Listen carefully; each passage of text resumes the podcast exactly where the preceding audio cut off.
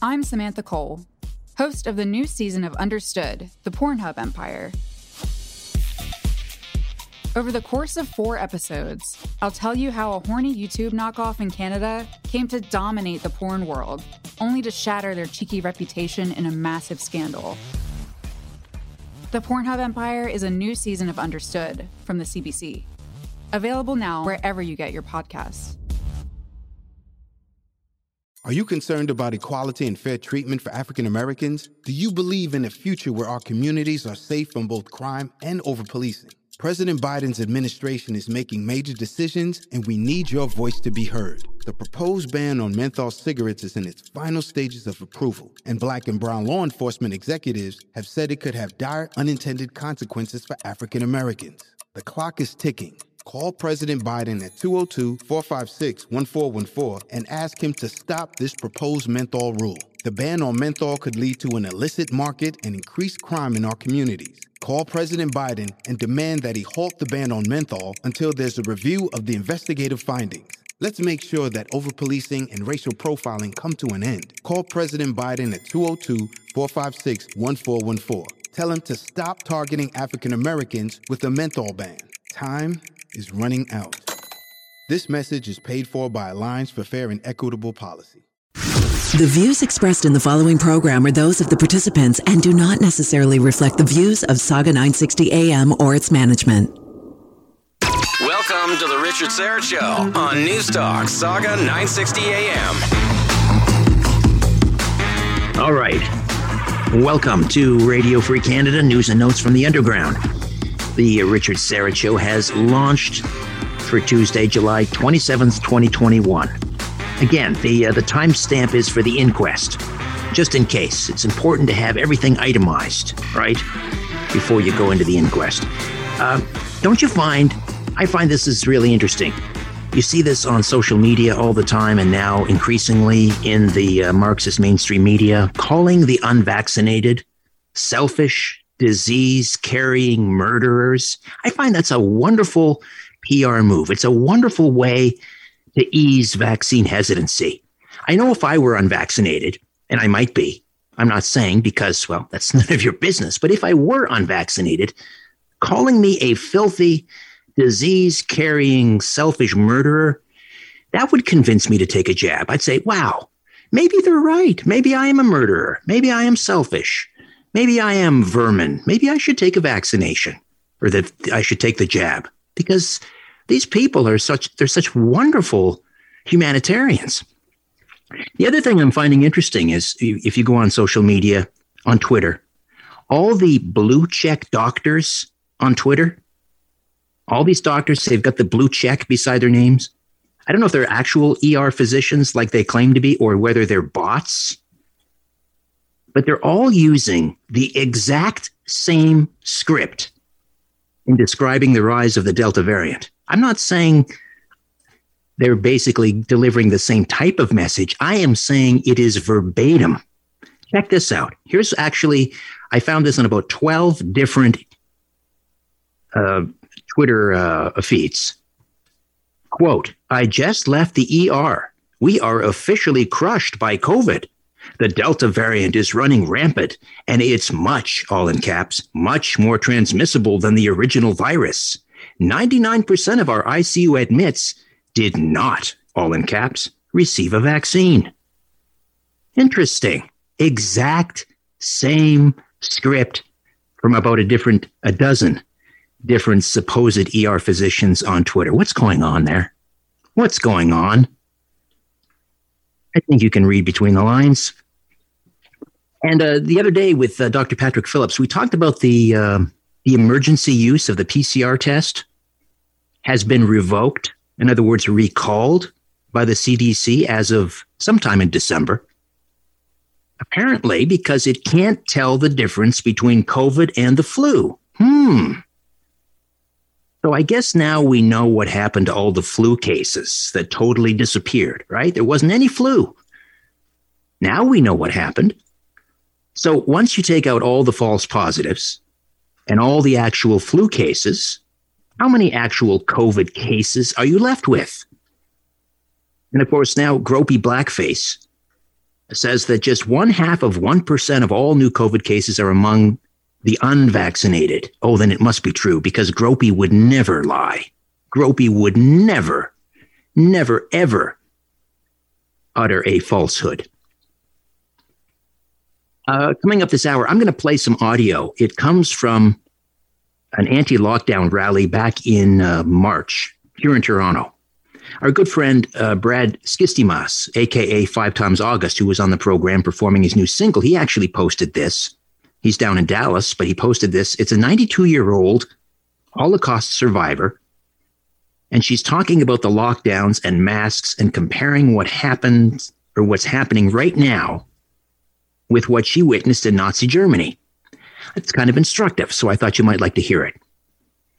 Uh, do you see where the uh, the NFL wants unvaccinated players to wear different colored bracelets to identify themselves? Hmm, sounds kind of familiar, right? Maybe the owners in the NFL should listen to the 92 year old Holocaust survivor talking about the yellow triangles Jews were forced to wear to identify themselves in public. You know, segregating people based on vaccinated and non vaccinated and then forcing people to wear some special clothing item to identify themselves, that never ends well. Never ends well.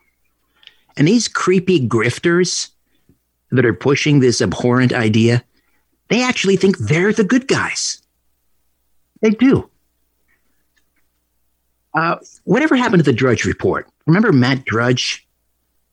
Always breaking stories, going after both the left and the right.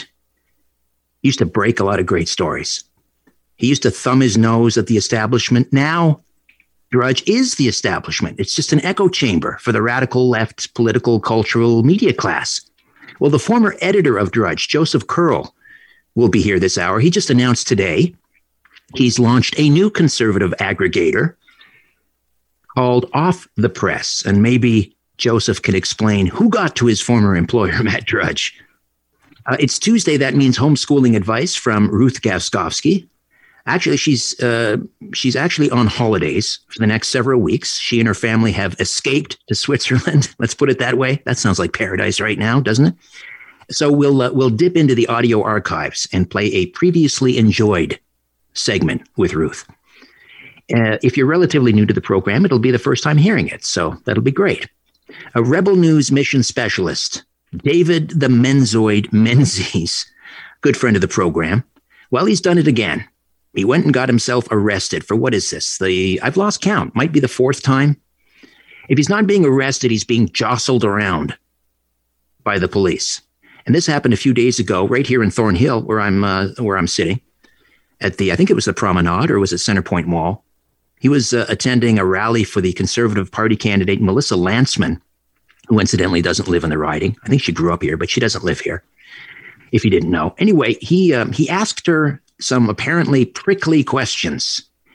One was about her role as a lobbyist for Walmart and her efforts to convince Chairman Ford to keep Walmart, Walmart, Walmart, Walmart.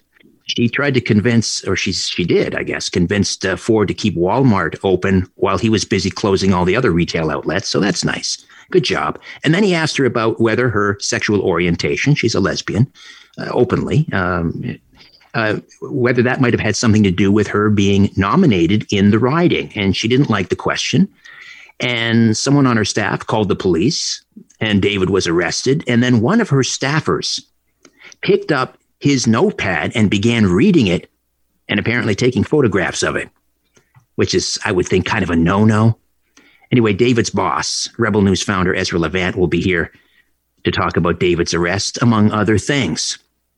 Lou, what do you have to say for your friend David Menzies? Well, you know, I'm happy that he's, you know, fulfilling his lifelong uh, dream of being a resident of the Crowbar Hotel. However, uh, you know, his lifelong I, dream, is it? Well, he seems to be making his way down that path to permanent residency. Yes, I've, I've lost count. What is this? Three, four times? I, I've lost count as well. But my question with regards to his uh, participation in a public event and right. then getting arrested. Uh, like under what statute? The attending a public event statute? What is it like? Well, exactly. They- no, I well, we'll have to find out from Ezra what the actual charge was. I, I maybe you know, there's there are these general sort of catch-all charges they'll use, like mischief, things like that, right? Which covers a lot of territory. Uh, but uh, yeah, I mean, who knows anymore in in Canada in 2021 what'll get you arrested? You sneeze on a plane, that gets you arrested. You ask a, a member of the political class the wrong question that'll get you arrested. You know, you uh, you make disparaging remarks against our dear leader, that'll get you thrown in the who's hoosegow. Hey, there's that word again. Yes. Um, so, you know, I, one recommendation that I would make for David, you know, he's always wearing a hat. Yes. He should get a uh, a thing that sticks out and goes into the hat band that says press, just like the old days. You know, you'd have a like a ticket in your hat band. Right. Right. Press. You, you think that'll make a difference? Well, I, you know, you got to try anything to avoid uh, getting arrested for the time of day, right? Oh, look at that! It's three o'clock. It's time to arrest David Menzies. Here you go. you know, oh, he doesn't have his hat, his hat badge, right? yeah, yeah. If he's not being arrested, he's being, uh, I don't know, slapped around and and pushed and shoved. I don't know what it is with rebel uh, news reporters. Well, I think I obviously I know they they rub people the wrong way, which is actually I think their job. We had, uh, do you remember uh, Drea Humphrey? It was a, a petite, um, a petite woman. She was at a rally or an event in British Columbia, tried to ask Trudeau a question regarding the uh, the arson attacks on the churches, and asked him, you know, when are you going to, you know, proclaim these to be hate crimes? And one of his goons picked her up and pushed her aside. So, um, and of course, it's just crickets from well, the mainstream she must media. have experienced it differently. Oh, that's right. It was a teachable moment for the rest of us. So, you know, the other thing that David might consider, and, you know, I don't want to go too long because Jody's going to give me the axe. Look, she's on her calculator going like this, trying to figure out She's calculating it down to the second. To the second, the microsecond.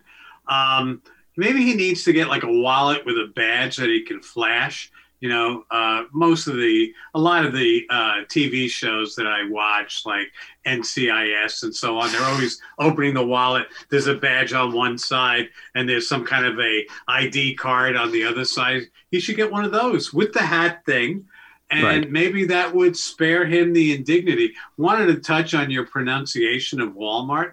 Were you trying to say Waldemort? Kind of a play right. on Voldemort? It was. It was a convergence of Harry Potter and Sam Walton, and I came up with Vol- Walmart. Voldemort. Voldemort. Yes, exactly. Oh, the evil, Exactly. yes. Oh, okay. Listen, I, I don't want to go over because there's no overtime. Well, I would just yes, it's sudden death. That's right. I was just going to say, I was just going to say, you know, uh, with regards to David, maybe he needs a hat badge or a, a- a- you know some sort of a badge inside his wallet um, that he could flash. Although you can get arrested for flashing too. Just one one second, Jody. This is worth the wait. Wait, you would you, you would think that carrying a microphone with a news flash on it and you're accompanied by a cameraman with a camera and lights and everything might be an indicator to the constabulary that this is a member of the press. He doesn't have his papers. Show me your papers. Gotta go. Back in an hour. Right. Happy capitalism. Happy capitalism. All right, we're going to do a little heroes and villains when we come back. We're back as the Richard Syrett Show continues on News Talk, Saga 960 AM. You either die a hero or you live long enough to see yourself become the villain. Heroes and villains. All right, it's been a while since we've done a little heroes and villains. Well, in our hero category, we're going to dial it back to March of this year at a uh, anti-lockdown ra- rally. And uh, one of the speakers was this sweetheart little old lady, 92 years old, a Holocaust survivor, drawing comparisons to what was happening or what is happening here in, well, in Canada, around the world, really, and uh, comparing that to what she endured during Nazi Germany. Let's have a listen. I am, in fact, a survivor of the Holocaust. And the first thing I have to tell you, that even then nobody told us it was done for our own good. We all knew what was happening. And when I think today, when I see people I think of the Yellow Star, which gave everybody liberty to aggress me, to, to insult me, to call me a carrier of disease, to spit on me even. I would like to tell you that this is worse. It is more insidious. It concerns more people. There is a hypocrisy in the public narrative that is absolutely unbearable to say that you're doing this to protect the old. I would love to die in a state that gives me freedom to live I have already outstayed my welcome by many years, and my life expectancy is probably not great, but I would gladly exchange this for the lives and livelihoods and happiness of generations that come after me to live their lives as I have been. To, to have see people defile their children with masks is is something totally unbearable to me. Me too. And I would like to say one word, short word about obedience. It's been said you're not allowed to obey. And if you obey someone who wants you to do evil, then you don't obey. You cooperate there you are, 92 year old Holocaust survivor. And I, I found her um, a couple of comments. Well, all of it was poignant and powerful. But when she talked about the yellow triangles that the Jews were forced to wear in Germany so they could be identified, and she compared that to, to masks. Uh, and although this was back in March, uh, she um, I'd, I'd, be very interested to hear what she has to say, for example, about lining up people in airports, although they've they've uh, abandoned this for now anyway, lining people up at airports, a vaccinated line and an unvaccinated line, or the plan in the NFL the owners have devised that unvaccinated players must wear different colored bracelets to identify themselves. Thankfully, the uh, NFL Players Association is pushing back. We'll see where that goes. So I found that rather uh, poignant, that comparison, and apt as well. The other thing she said, she said, I'm 92. I would rather die living in freedom than to go on this way.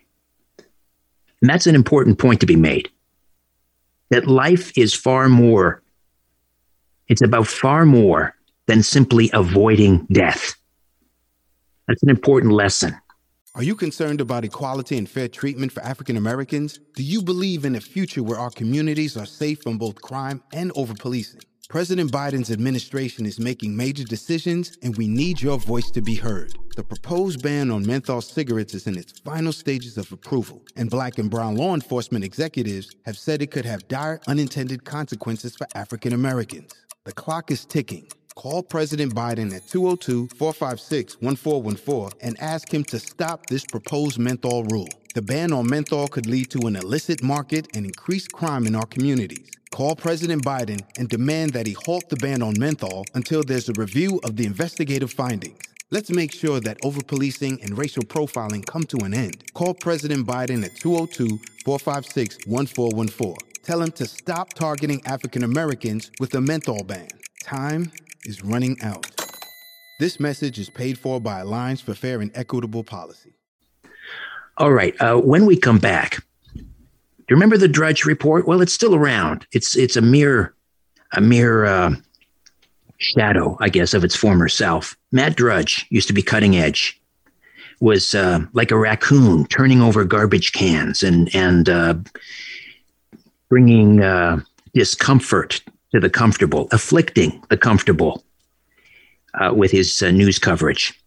Anyway, he, um, what, what, what other way can I say it? He sold out. I don't know who got to him, what turned him around, but he's just basically an echo chamber for the rest of the uh, the mainstream media and the political class. Well, the former editor of the Drudge Report, Joseph Curl, will be here. Uh, he's just announced the launch of uh, Off the Press, a conservative oriented aggregator with an eye to covering, well, everything. Let's get back at it on Newstalk Saga 960 AM. It's the Richard Syrett Show. All right, welcome back. And we are anxiously awaiting the uh, arrival of Joseph Curl. Joseph is, uh, well, he's just launched a new conservative oriented uh, news aggregator called Off the Press. And um, he's the former editor of The Drudge Report. And uh, not sure what happened to Matt Drudge in the Drudge Report. It used to be cutting edge, and now it's an echo chamber. But um, Joseph will be here shortly, we hope, and he'll uh, tell us about this brand new uh, venture. Um, while we're waiting to do that, Jody, I didn't get a chance to uh, to do this story on um, on China in our heroes and villains section, and of course, the 92 year old Holocaust survivor, certainly the hero. Um, you know, not only surviving, withstanding, enduring uh, the Holocaust, but also speaking out at this anti lockdown protest back in March when she made the comparisons between what's happening now. This is a Holocaust survivor doing this. Uh, not me. This is a Holocaust survivor making comparisons with the lockdowns and the masks and what she went through in Nazi Germany. So she was our hero today. Uh, our villain, which we didn't get around to last segment, but we'll do it here while we wait for uh, Joseph uh, Curl our uh, our villain is an entire country. Well, the regime actually, not the people. The uh, the communist Chinese government, uh, communist China. Uh, so they have just threatened Japan. First of all, can we can we actually play the national anthem of the real China? we have a little bit of that, Jody? Taiwan. Yes. Do you have that? There we go. This is beautiful. Have a listen. This is the real China, folks. That's it. Yes. Let me just hear a little bit of that. Oh, it's so lovely. Just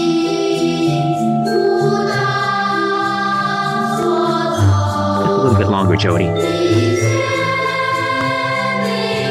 me happy. Lovely children's choir. There you go. That's the real China.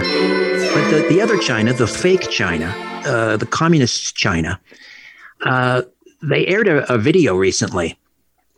Basically, they're threatening Japan with nuclear war.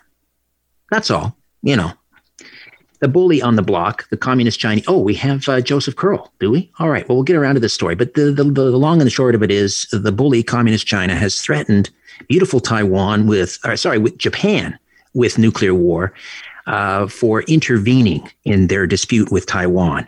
And uh, communist China, they they say, well, we're so noble and virtuous. We have a uh, you know a we'll never strike first against a uh, another nation using ne- nuclear weapons. We'll never do that. Except we'll make an exception in the case of Japan because we don't like those people.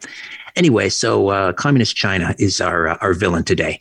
All right, let's uh, move on to other matters. Joseph Curl has uh, covered politics for 30 plus years, working as the White House correspondent for the Washington Times. That's the good paper in Washington. Forget the other one. Anyway, from uh, 1998 to 2010. Uh, and then as a columnist, he also ran the Drudge Report for four years as the AM editor. He's written for Fox News, The Observer, other publications, as well as appearing dozens of times on various news shows. And he has just launched a new conservative oriented aggregator called Off the Press. Joseph Curl, welcome to the program. How are you, sir? Very good. Thanks for having me. And you noted that the um, Washington Times is a good paper in in Washington. I worked at the Drudge Report when the Drudge Report was really good back yeah. in, back in the day before it suddenly started backing Joe Biden. So what the heck happened to Matt Drudge and the Drudge Report? They just Nobody they knows. I mean, no? there are a lot of theories. Maybe he's not there. Maybe he finally sold out. Maybe maybe someone you know maybe George Soros bought it and just decided to run liberal content. But you know, right now he's just part of the echo chamber that we see in the mainstream media. So that's why we launched a new site is let's get back to what you know, Matt Drudge used to do and, and, and really give half of America a chance to see the stories that they just can't see nowadays. Oh, exactly. So is that, and I don't want to dwell on your your former employer. I want to talk about the new project. but is that is that why you left Drudge because they sold out? He sold out. No, I left. I left years ago when uh, it was still. I left in 2014, so it was before you know he went all in for Trump, and you know it's still a really dynamic site then. But as as your as your listeners probably know, this site doesn't change much. It's got a real kind of mainstream sort of bent to it, a lot of CNN and AP stuff. So we just decided to launch something completely different. All right, we're um, we got you on a little bit late, so we're going to uh, take a quick time out. We'll come back and uh, we'll talk about off the press. Maybe people aren't familiar with uh, you know how these news aggregators work, and um, you know this, the types of things that you'll be covering on off the press. Joseph Curl, former editor at the Drudge Report uh, now off on his own with his brand new venture, just launched today, off the press. And we are back with Joseph Curl, the former editor of the Drudge Report. He has just launched a new conservative oriented uh, aggregator called Off the Press. What kind of stuff are you going to cover? Well, in a lot of ways, we're going to cover, we're going to lean obviously pretty hard to the to the right conservative issues. Excuse me. Um, but you know, in some ways, again, like Drudge, we're going to kind of cover everything. One big thing that we want to cover is leading into the 2022 midterm elections and, of course, the 2024 elections.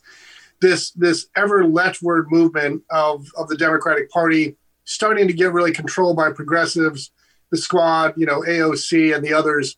Watching the transformation, you know, they're they're they're making headway with with Biden and so we're going to keep a real close eye on that. But a lot of the touchstone issues, CRT, transgenders in sports, a lot of the conservative issues that, that people are concerned about.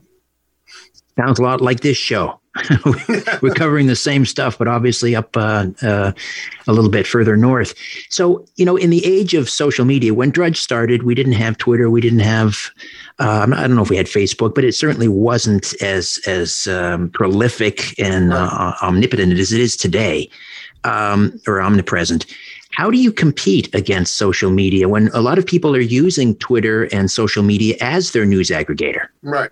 But see, that's the other fascinating thing that, you know, as as things have sped up, I mean, now it's obviously a 24 hour news cycle. It's an endless flow of, of stuff. And so, who decides what's good and what's not? You know, editors at newspapers do. They they pick out what the front page is they, you know, they work fr- front to back in, in their in their A section. But on the internet, it's just this wild flow. I mean, you're you're getting you're getting things on your Facebook feed. You're seeing tweets, but not all the tweets. You're seeing some people and not others. You're clicking around. You're watching network TV or or checking out some of your websites. Some good stories here and there. The idea of off the press is, hey, we're going to go out. We're going to read basically the entire internet. And when I you know used to work at Drudge, I described it as plugging into the to the matrix. Like you know you're really you're really tapping everything you're reading everything. And then we're going to say hey here are the 50 or 75 best stories that that you should definitely read. And you know even more now than ever it's the time that to be an editor of the internet and say here are the best stories that's what i think people are really looking for. So that's going to be our goal. We're going to we're going to read everything and we're going to just say here's your one-stop shop for the best stuff on the internet. Right, and, and well, and Drudge, you know, made his bones breaking some pretty important stories too. Will you will you have the resources to do that, that at some will, point? That will come as we as we grow. We're, I mean, we're we're just launching today, so as we grow, we're, we're hoping. You know, one of the great things that Matt was was so lucky to be able to do, especially after Lewinsky, was, you know, people just brought him news. People just said, "Here, here's some great stuff." So we're hoping that as we get, get going, we'll get we'll get more ability to do that. We're going to be counting on our readers and things to send us stuff in. If they see a really good story they think belongs on the page, they're going to send it to us. We're going to read through it, and if it's good, we're going to throw it on the page. So as things move along, we'll we'll get that ability as well. Joseph Curl has just launched uh, a new conservative oriented aggregator called Off the Press, former editor at the Drudge Report. You know, big tech's going to come after you, right? Because you're going to be uh, you're going to be a purveyor of fake news, Joseph. Right. How are you going to fight back? Well, that's one of the really interesting things that again Drudge has found a really a neat little niche, and, and some of the aggregators have done as well. We're not we're not saying really anything. We're taking stories that are out there. We're going to obviously be taking them from reliable sources and and and you know backed with facts and and things. And, and everything that good journalism should be isn't really as much anymore especially when you look at things like the new york times and the washington post this endless stream of unnamed sources and anonymous people talking about things. We're going to have stories based on fact backed with fact and we're going to be linking to them. So if tech wants to mess with us they're they're messing with some of these great sites that that are out there and and, and putting forward good news so I don't expect. I mean, I don't think they've messed much with. Certainly not when I was there with with the Drudge Report, and I think we'll we'll be able to kind of stay in that same area as well. So off the press is uh, off to the races starting today. How do we uh, access it? It's just at uh, offthepress.com. There's a tip box at the top so people can can throw things in there. We're working on it. It, it turns out that somebody has off the press on Twitter uh, which they haven't used since 2013. So we're working on getting that old account, and uh, and we're going to be all over the place. We've got a lot of money behind us, and and we're going to have a lot of. We already have a lot of good people, but we're going to have a bunch more coming in. So we're going to be a force to be reckoned with over the next years. Fantastic. Well, Joseph, I hope we can call on you from time to time uh, to Absolutely. talk uh, to swap war stories. I love my brethren the, to the north. All right, Joseph Curl, the uh, the founder of Off the Press, offthepress.com, offthepress.com. All right, when we come back, we'll uh, revisit an earlier conversation with our homeschooling advisor, Ruth Gaskovski. She's uh, escaped to Switzerland for three or four weeks. Uh, we'll uh, we'll dip into the audio archives and uh, and talk about, you know, with the, the, the lockdowns at school that we came through, children lacked structure well, we can say the same thing now that we're into the summer vacation mode. How do you keep your kids focused? How do you give them structure during homeschooling time? Back to the conversation on The Richard Syrett Show. News Talk, Sauga 960 AM. All right, let's get uh, Ruth Gaskovski, our homeschooling advisor, in here. Although she's technically not here, she's in Switzerland, but we've dipped into the audio archives. Here's a, uh, a segment that first aired back in April. Uh, Ruth Gaskovski joins us every Tuesday with some homeschooling tips, and um, we'll uh, usher in here and, and find out what we can do about the, the boredom and the lack of daily structure. Hey, Ruth, how are you? Hi, Richard. Very good. Thanks for having me again. So, what do we do now that um, that we're, stuck in, in in the home? There's, I mean, my my my boys were going two days a week prior, two days a week in school right. learning. Now that's all gone. So, what do you suggest for you know to to uh, to motivate and to alleviate boredom? Right. Well, I was just going to say, I think, you know, as you mentioned, pandemic fatigue affects all of us because uh, it's been more than a year. But as you say, particular uh, report feeling on kind of foggy, defeated, and unmotivated, and especially bored. So boredom is very prominent, and the boredom arises out of a lack of their meaningful experience, out of a lack of attention, and out of a lack of um, day-to-day structure. And so now as they're going to be home, um, this is going to be uh, kind of an experience that we have to try and help them through. So unfortunately, most of these things are outside of our control. We can't change the fact that the pandemic is still here and that they won't be going to school.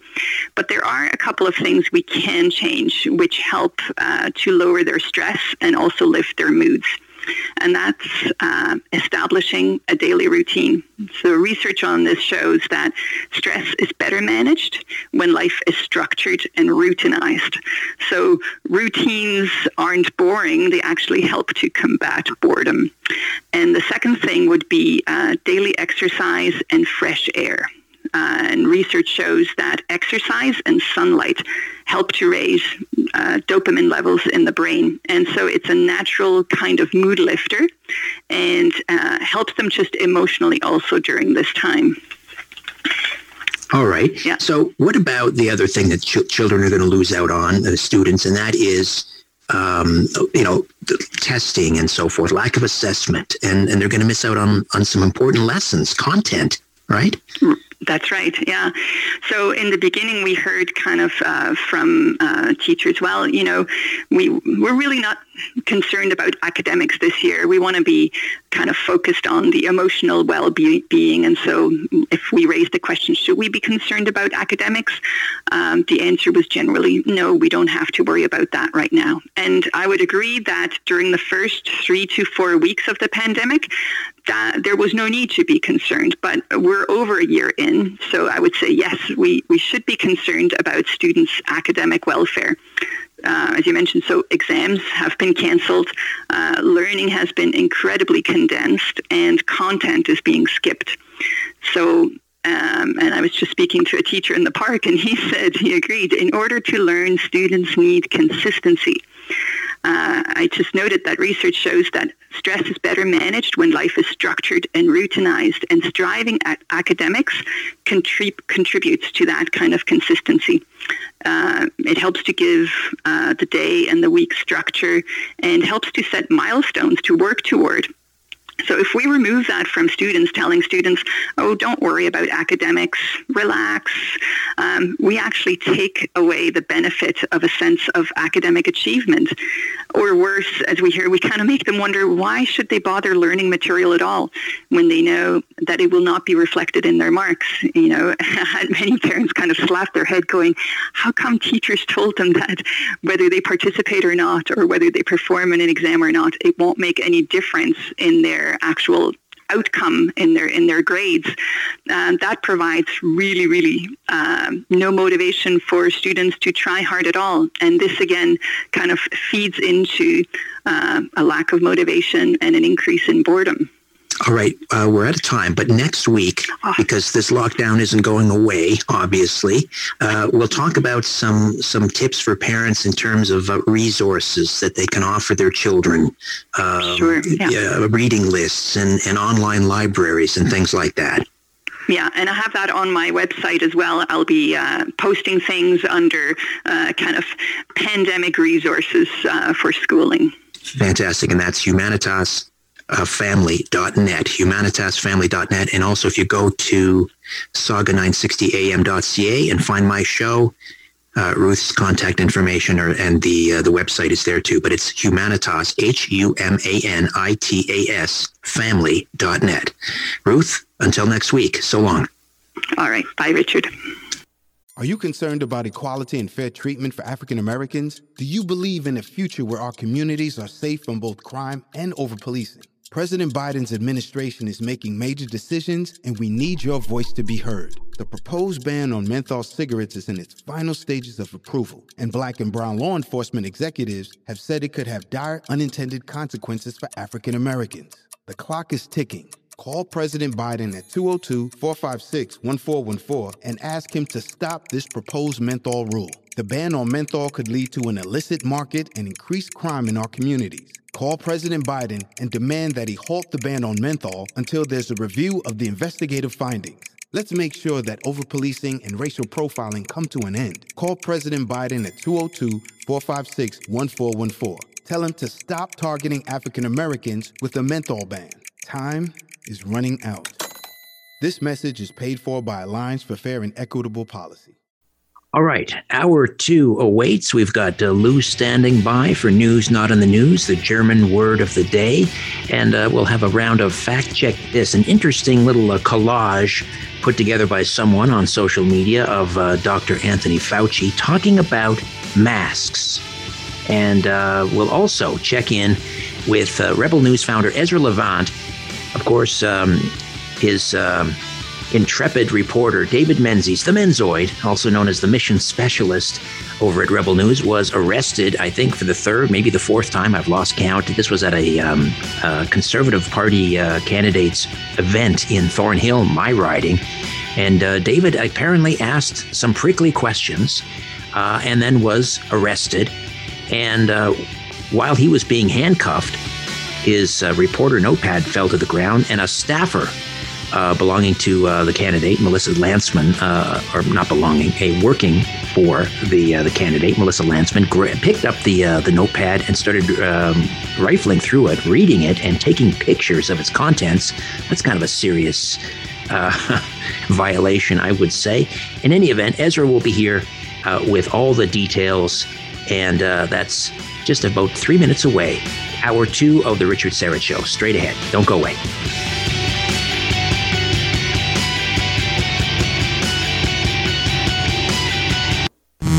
The Richard Syrett Show continues on Newstalk Sauga 960 AM. Hey, welcome back. We had Joseph Curl on, the uh, founder of a brand new conservative news aggregator called Off the Press. And I'm just here on uh, the website, offthepress.com. Looks pretty good. Uh, I'm not being paid for this endorsement, but I'm just on the, uh, the website now. And uh, Joseph was the former editor at uh, the Drudge Report. So um, after Drudge basically sold out and turned into an echo chamber, he decided to, well, before that, he, he left earlier, but has gone out on his own, has just launched today, offthepress.com. Check it out. Very interesting. Just looking at some of the stories here.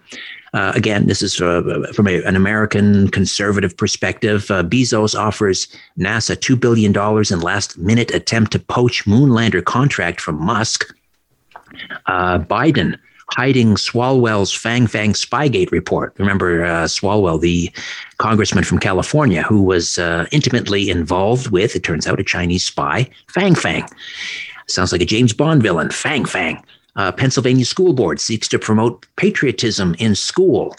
Uh, Arizona senators subpoena routers in Maricopa County election audit. And uh, anyway, uh, if you have a chance, check it out, offthepress.com. The, uh, the lead story it's official. Capitalism works. $15 wage becoming norm as employers scramble for, for workers. In other words capitalism works. The free market works. You don't have to introduce um, you know um, minimum wage. It will it, the, the the workforce or the uh, sorry the the the, um, the wages will rise as employers again scramble for workers. And there are uh, you know a lot of employers out there not being able to attract uh, employees because of various government subsidies. So the uh, the wages will rise. That's what happens when it's a uh, sort of a, an employees market right? And it is right now all right. Uh, just looking down on my own schedule here. Is there anything worth listening to? Do I want to stick around for this? Let me see. Oh, Ezra Levant will be here from Rebel News, the founder of Rebel News. Um, Ezra is becoming a regular fixture on the program, and uh, God bless him for that. We appreciate it. But he's here uh, in uh, David Menzies' absence. I guess David has been advised. You know, he's just been arrested, and uh, not to uh, to speak about the case. But Ezra will be here.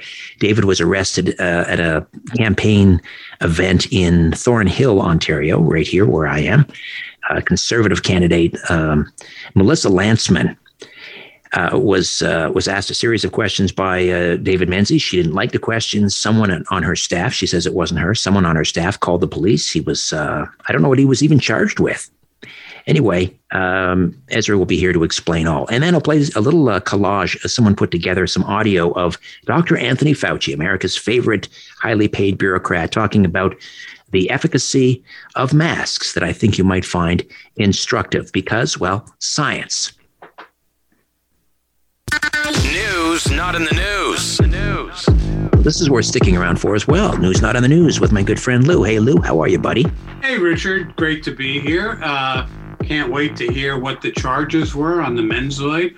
Did he? Is it the uh, the uh, misdemeanor of making her cry? He made her cry. Rest that man. I don't know. Or uh, I don't know, you know, maybe wearing a hat in a threatening manner. I like that one. Right. Yeah. Or, you know, maybe just being dressed in an offensive manner, right? Didn't David, care for his outfit. His haberdashery didn't work. His haberdashery, his sartorial splendor. David is a natty dresser, yes. Uh, kind of a Damien Runyon Damon Runyon character. That's what I'm saying. The you know press in the band of his hat. You know, yes. just say sign, just like you know in the old 1940s black and white films. Press. You and I, you and I know David pretty well. Uh, yeah. Let's well face enough. it. I mean, he, he, I can see. You know, he he seems to to to relish that role though. Like he he he, he can be annoying to some people. I'm guessing, maybe just a tad. well, he's asking questions that yeah. they're embarrassed to have to address. So yes. Now, I was kind of shocked. I read a uh, comment from Peter Kent, the MP. Yes. Yes. He was uh, laying the boots to old Menzoid. Oh, there's a surprise. Yeah, I, I don't know Kent at all, but you know, you know, he he was uh, calling him inappropriate and so on and so on, right? Homophobic. Well, form- the whole well, homophobic thing gets yeah. to me. Well, here's the thing: the Conservative Party um, made a big deal about the fact that they had nominated, um, you know, an openly gay woman, saying, you know, this is this is the new Conservative Party. This is the new Conservative one. Party, right? We went found through one. all the lists. Exactly, and and so that's what one of the questions apparently, and we'll ask Ezra about this that that the, the Menzoid asked her, and because you see, we have a this is my writing, and our uh, our conservative M, our PC MPP, Doctor, uh, um, now I've forgotten her name. This is how like effective she is, Gila Martow.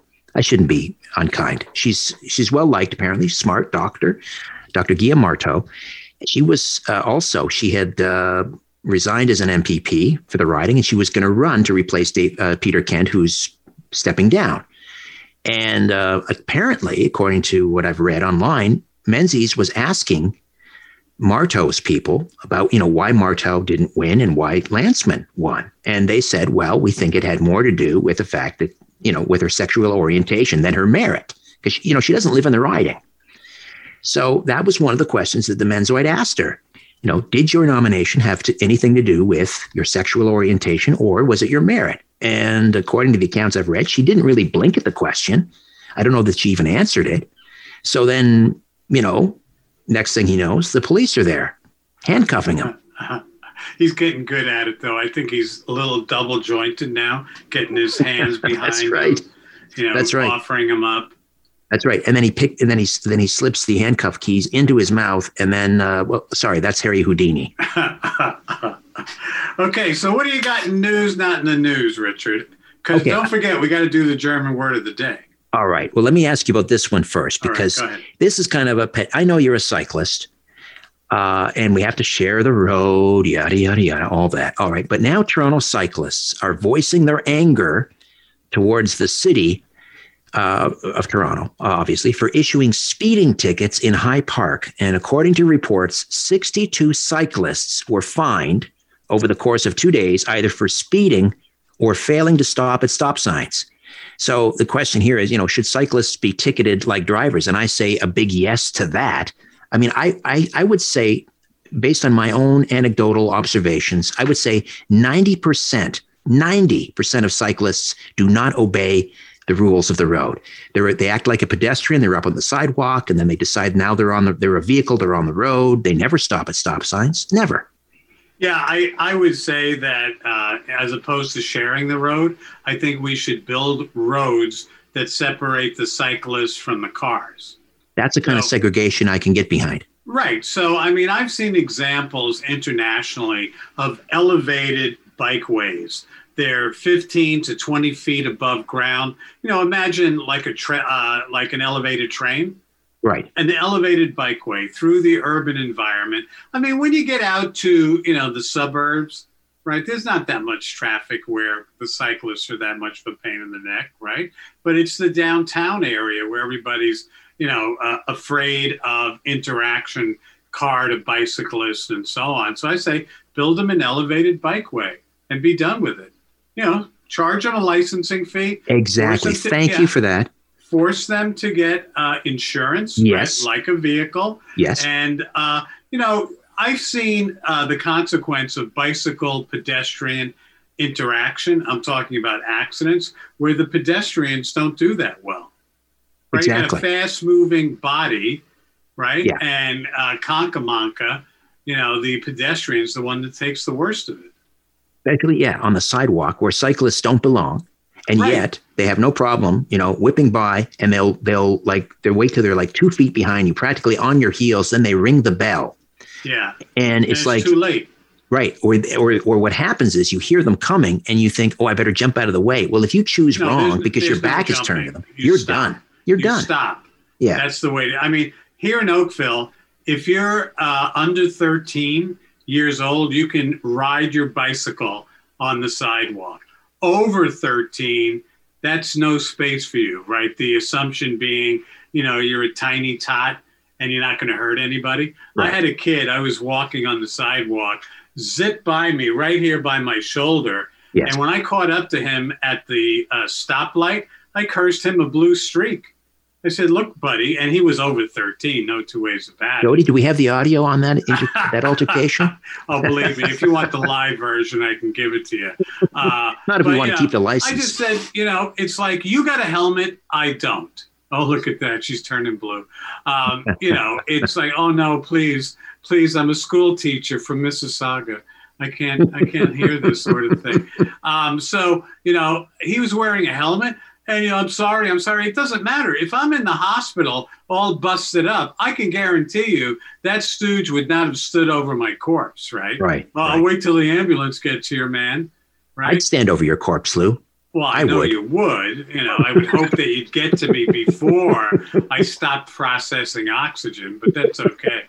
Um, so, you know, I am uh, an advocate of cycling, but as a cyclist myself, I hit the rail trails, the separation between me and the motor vehicles. Yes, and all yes. I have to deal with are pedestrians, other cyclists, and horseback riding. Two minutes. Two no, minutes. I thought she was no, she was saying peace. She was giving oh. me the peace, peace oh, and love sign. Victory. Peace and love victory. sign. V for victory. All right. I'm just yeah, find those those cyclists for yeah. speeding. Find them at every every altercation, every time they they disobey the rules of the road. They have to learn. Uh, I'm all for cycling too. I like the German stationary bike stuff. All right, Achtung, baby, Achtung, baby. All right, here we go. German word of the day. It's uh, Brandon is taking his uh, uh, taking his turn on the uh, tuba today. That's Brandon. Not bad. Good. All right, the German embouchure, embouchure, embouchure. Embouchure. Come on, you're the uh, the francophone here. Embouchure. Uh, here it is. The German word of the day is Quatschkopf. Quatschkopf. I like it. I like the way I, I like the way you know you you got the whole face working to get that one. Out. I'll have to be careful with the way I enunciate, otherwise I might spread COVID. Quatschkopf. The, it means the balderdash head. It's someone who loves to talk nonsense, full of weird ideas, and unfortunately doesn't hold back with telling you about them. Is that another like a euphemism for management? Is that what it is? oh, look, it's the hook. Quatschkopf. Quatschkopf. There you go. Quatschkopf. Okay, keep it up, baby. Back with you tomorrow because I can feel the hook is close, is close, is close. Bye bye. All right. Adios. We, all right. Hasta la vista, baby. Happy capitalism. When we come back, a little audio courtesy of Dr. Anthony Fauci on the efficacy of masks or not. Not quite sure what he has to say. You figure it out. The bull session continues on the Richard Syrett Show. News Talk, Sauga 960 AM. All right, we are uh, awaiting the arrival of Rebel News founder Ezra Levant to talk about uh, the arrest of the Menzoid. Rebel News reporter, mission specialist David Menzies was at a uh, Conservative Party candidates uh, event here in Thornhill, my riding, uh, which was represented by Conservative MP Peter Kent. He announced he's not um, seeking re-election, and and then the um, the nomination went to Melissa Lantsman, who uh, apparently has the uh, the nickname Lockdown Lantsman, and um, I, I, guess she was uh, sort of advising Premier Ford on the lockdown, lobbying uh, uh, also at, at, one point for Walmart to to uh, to ensure that they could remain open while the rest of the province was being locked down, and so that is apparently one of the questions that the Menzoid was asking uh, Melissa Lantsman at this event, and um, it's also uh, it's also been said he asked her about her sexual orientation. Now she is openly gay; she's a, a, lesbian, and um, if I'm not mistaken, I think the party has been you know kind of proud of that fact that you know that they have that this is the new conservative party that they are reaching out. They are becoming more diverse. And this was kind of a you know a selling point for them. And um, Menzies supposedly uh, was curious to know how the people behind um, Dr. Gila Martow's campaign felt about Lantsman because Gila Martow was uh, or is the MPP, the conservative, progressive conservative MPP for Thornhill. And when Kent announced he was not seeking reelection, she she decided she would run federally. Well, she didn't win the nomination, and by all accounts, uh, Dr. Gila Martow is is well liked, respected, uh, you know, intelligent, and so it was a, maybe a bit of a surprise uh, to her campaign that she didn't win and that Lantsman was given the nomination, or she she won the nomination.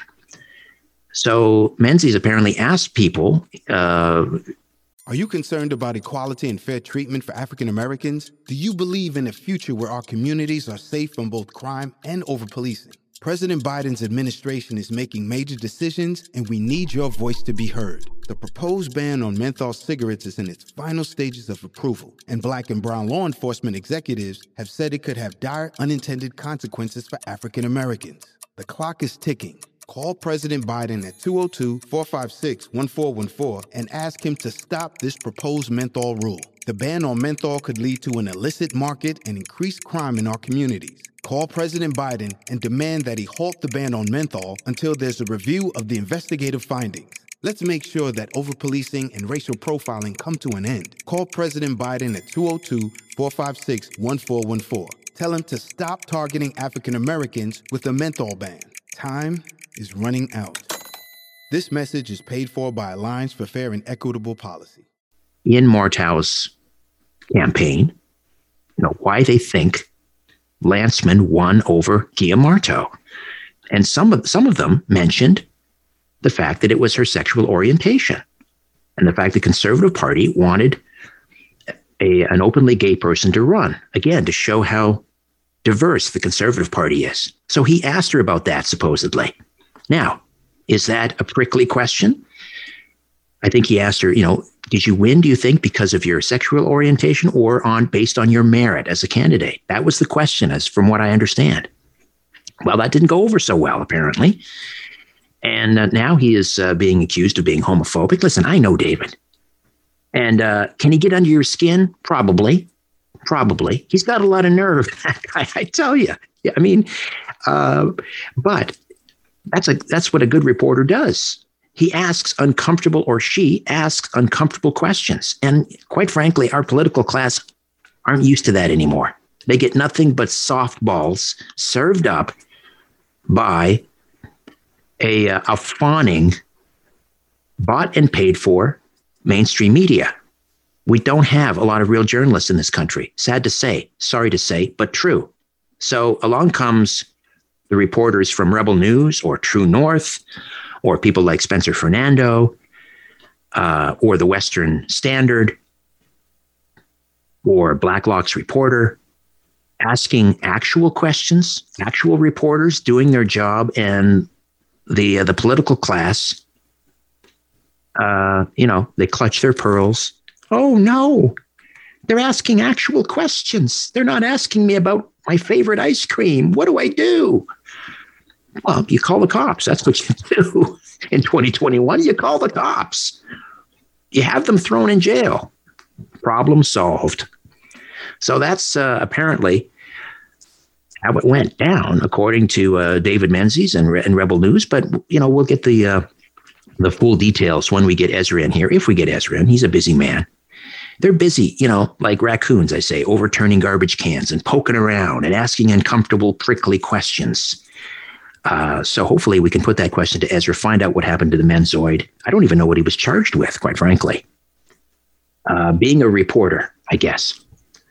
All right. When we come back, maybe we'll, we'll have Ezra, maybe we won't, but uh, the show will go on just for you. Just having a little chin wag on the Richard Syrett Show. News Talk, Sauga 960 AM.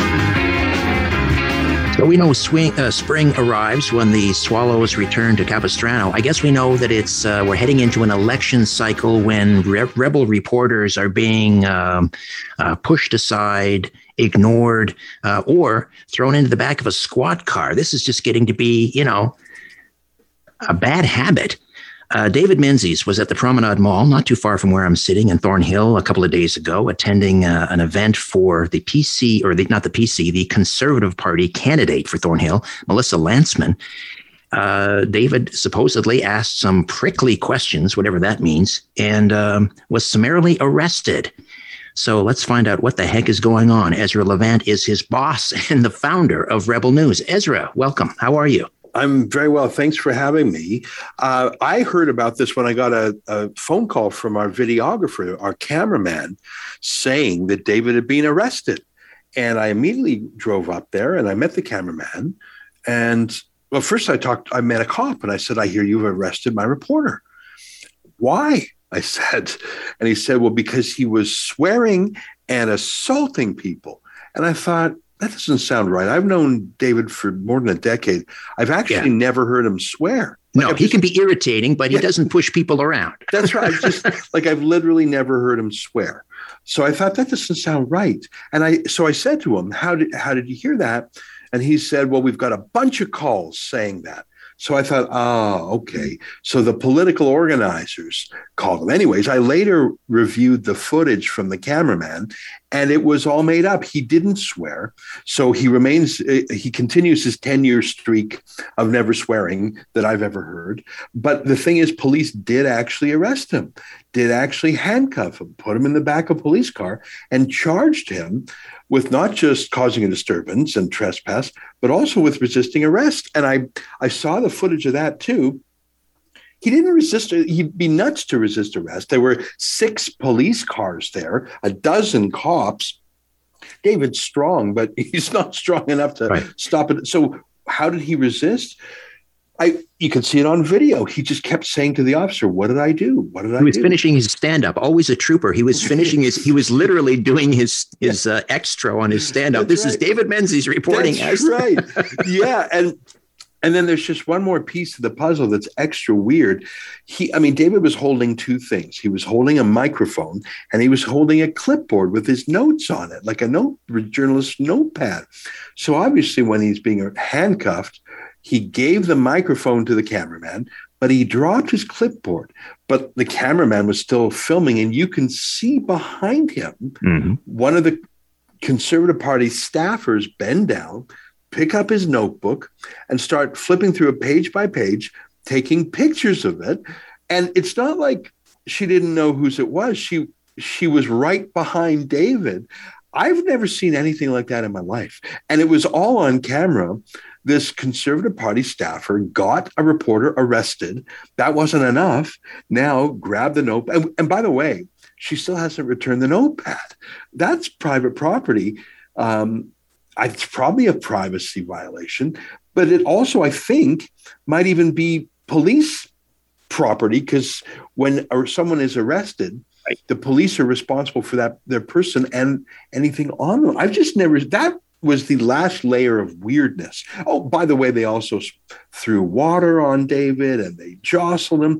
Look, you're you're right. I mean, you're friendly to David. He's a good egg, but you're right. He can be annoying. He can be, you know, persistent, and that's why he's good at getting answers from politicians. I'm not saying that David was, uh, you know, sweetness and light, but he wasn't. Uh, swearing. He wasn't pushing. He was asking real questions about the candidate's past. She used to be a lobbyist for Walmart, helped lobby to keep that big box US company open while the mom and pop shops in Ontario were closed. If you're on the side of Walmart and the big box stores staying open, while the little stores are closing, I think you've got some answering to do in an election. And yeah, David, I can see that. That would be an embarrassing question. And, uh, you know, based on the video, I can, you know, not real fast on her feet in terms of coming up with a with an answer. We're going to take a quick time out, Ezra. Though I, I did want to ask you about uh, another possible prickly question. That was yeah. about her sexual orientation. Yeah, that's and, a good uh, one. Let's do yeah, that after well, the break. Ezra Levant, founder of Rebel News, as we continue to discuss the uh, the arrest of one of his reporters, David Menzies. Let's rejoin the conversation on the Richard Syrett Show on News Talk Sauga 960 AM. Ezra Levant stays with us, the founder of Rebel News, rebelnews.com, and uh, the Ezra Levant Show heard weekdays, 8 p.m. Eastern. We're talking about the arrest of David Menzies at Conservative uh, Party candidate Melissa Lantsman's event in Thornhill uh, two days ago. Now, he, uh, he, asked Peter Kent, who is the outgoing MP for Thornhill, uh, whether Melissa is here, meaning at this event, as candidate for the conser- carrying the conservative banner uh, on merit or based on her sexual orientation. Now, the Conservative Party has made kind of a big deal about the fact that they have nominated uh, an openly gay woman. You know, this is the new Conservative Party. We're the party of diversity. Uh, so, what about that question? Oh, I think you're on mute there, Ezra. Sorry about that. I think you just answered the question yourself in a way. I mean, there was another candidate nominee named Gila Martow, who's a local MPP so I know what her credentials are. And we talked about uh, Melissa uh, Lantsman being a Walmart lobbyist, but what the party, the National Party, Erin O'Toole, and Lantsman herself has really emphasized is that she's LGBT. And that's fine. I mean, Mazel Tov, the more the merrier, each to right. their own. But uh, it's been such a central focus of her campaign. And, you know, I think you, you pretty much had the question verbatim. Uh, I think uh, David Menzies put this question not just to Peter Kent, but to uh, Melissa herself. Did you win um, on merit or based on your sexual orientation? And by the way, she answered the question. Uh, she said, I won the nomination. That's it. And I don't know. Uh, maybe that's a prickly question. It's not a homophobic question. Um, I think the only reason why her sexuality uh, was a legitimate issue to ask about is because she won't stop talking about it. Um, and there's a question is the Conservative Party getting into identity politics? I think, and I know David agrees with me, the best way to judge someone is based on the content of their character. Are they smart? Are they good? Are they, do they have good ideas? But if someone keeps saying, hey guys, did I mention I'm gay? Hey guys, did I mention I'm gay? Or hey guys, did I mention I'm black? Or hey guys, did I mention I'm, you know, whatever. Okay, so you're checking the ethnic identity politics boxes or gender identity or is that the conservative party and are you just a mascot i don't know i mean maybe it's prickly i don't know if i would have personally asked that question um, but i think it's a fair question and how you answer it how you handle it is probably a test of anything uh, by the seemed, way she didn't seem as you say she didn't seem disturbed by it she didn't she kind of ignored the question but then she she says, well, then I left, and one of the constituents called the police. I had nothing to do with it, and uh, you know she understands some that or she was thankful that no one was hurt. I, I guess she means David because he was the one that was kind of roughed up. Yeah, they roughed him up a bit. They splashed some water. I presume it was water on him. Look, the whole thing was a bit of a mess. Um, I think that the answer for a politician who doesn't like a journalist questions is ignore him or give him an answer or say that's a stupid question right or say well i i am a gay candidate and that's part of who i am but i'm also a conservative and i'm a constituent and i'm the, like there's a lot of ways to answer that um, i i think that the campaign did a lot of things wrong i think they overreacted i think calling the police is a bad look Throwing water is a bad look. Snatching his notebook. They still have his notebook, by the way. They won't give it back, which is really weird. That um, staffer um, has taken down her Twitter account, apparently, as well. Yeah, it doesn't surprise me. Look, I mean, uh, David Menzies is known as a reporter who is an equal opportunity skeptic. Um, he there was a long time when he was regarded as sort of an ally of Doug Ford and the late Rob Ford. But when Doug Ford started going off course, David Menzies was true to his principles and he started asking really tough questions of Doug Ford. I think that's the one thing you know about David Menzies, he's going to ask you a firm question and he's not going to be wowed by how important you are. And I think he's also a fair reporter. Is it fair to ask an LGBT candidate who's really being held up as a mascot? are you here for merit or sexual orientation? I mean, that's maybe that's a little bit uncomfortable, but I don't think that's off. Well, particularly uh, Ezra, when from what I understand, this was what he was hearing from Dr. Gila Martow's campaign, yeah. from people unnamed who were who were saying, "We think that's why she won." People were shocked that Dr. Martow, This is my writing. Yeah. Dr. Martow didn't win this. Uh, you know, um, uh, Melissa Lantsman doesn't live in the riding. And yeah. I know that that rubs some people the wrong way in this riding. Yeah. And, you know, it, as David says in his report last night, exit polls apparently showed 70% of people supporting Martow. So there was a bit of a surprise. Look, it's it's internal party bickering and quarrels. And I don't really have a dog in that hunt. I mean, I, I'm vaguely familiar with all the people involved. But let's say, just for the sake of argument, let's say David was wrong let's say it was mean to ask that question. I don't know if there's that's a thing. Um, do you arrest a reporter? I don't think that's the Canadian way, and I think that it was shocking uh, when we put those videos up of David being arrested. People were so shocked that ten hours later, Melissa Lantsman's campaign decided we got to switch the channel here we got to get people stopping to talk about him being arrested. Let's, um, oh, I know, let's call him homophobic. It took 10 hours for them to decide that his question to her was homophobic. She certainly didn't say so when he asked it. So, listen, I, I think David Menzies is a tough reporter who tells it like it is.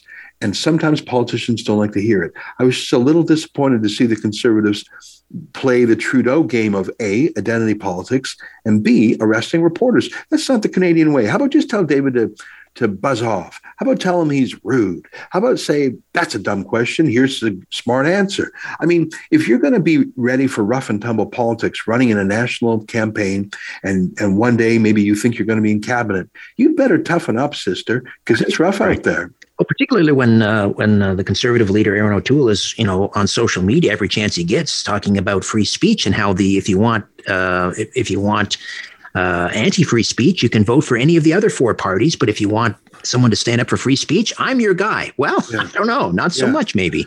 Yeah. You know what bugs me is, like I say, when I first got there, the very first person I bumped into before I even met up with our cameraman was a cop.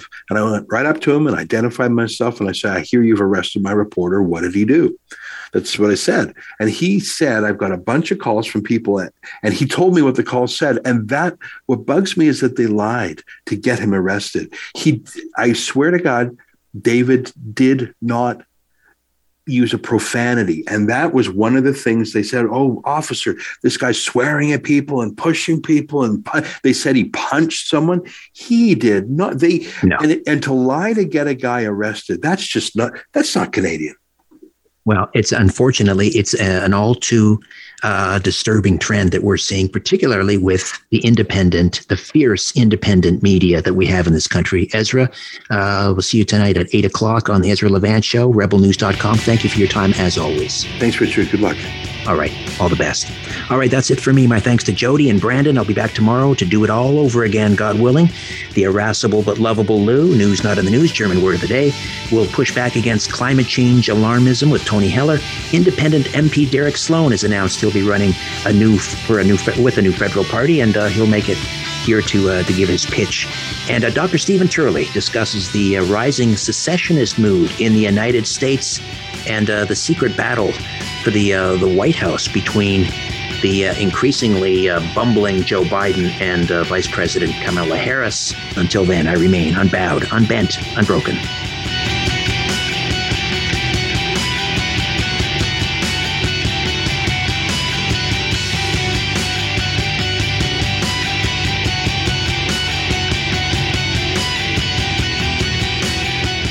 Concerned about equality and fair treatment for African Americans? Do you believe in a future where our communities are safe from both crime and over policing? President Biden's administration is making major decisions, and we need your voice to be heard. The proposed ban on menthol cigarettes is in its final stages of approval, and black and brown law enforcement executives have said it could have dire unintended consequences for African Americans. The clock is ticking Call President Biden at 202 456 1414 and ask him to stop this proposed menthol rule. The ban on menthol could lead to an illicit market and increased crime in our communities. Call President Biden and demand that he halt the ban on menthol until there's a review of the investigative findings. Let's make sure that overpolicing and racial profiling come to an end. Call President Biden at 202 456 1414. Tell him to stop targeting African Americans with a menthol ban. Time is running out. This message is paid for by Alliance for Fair and Equitable Policy.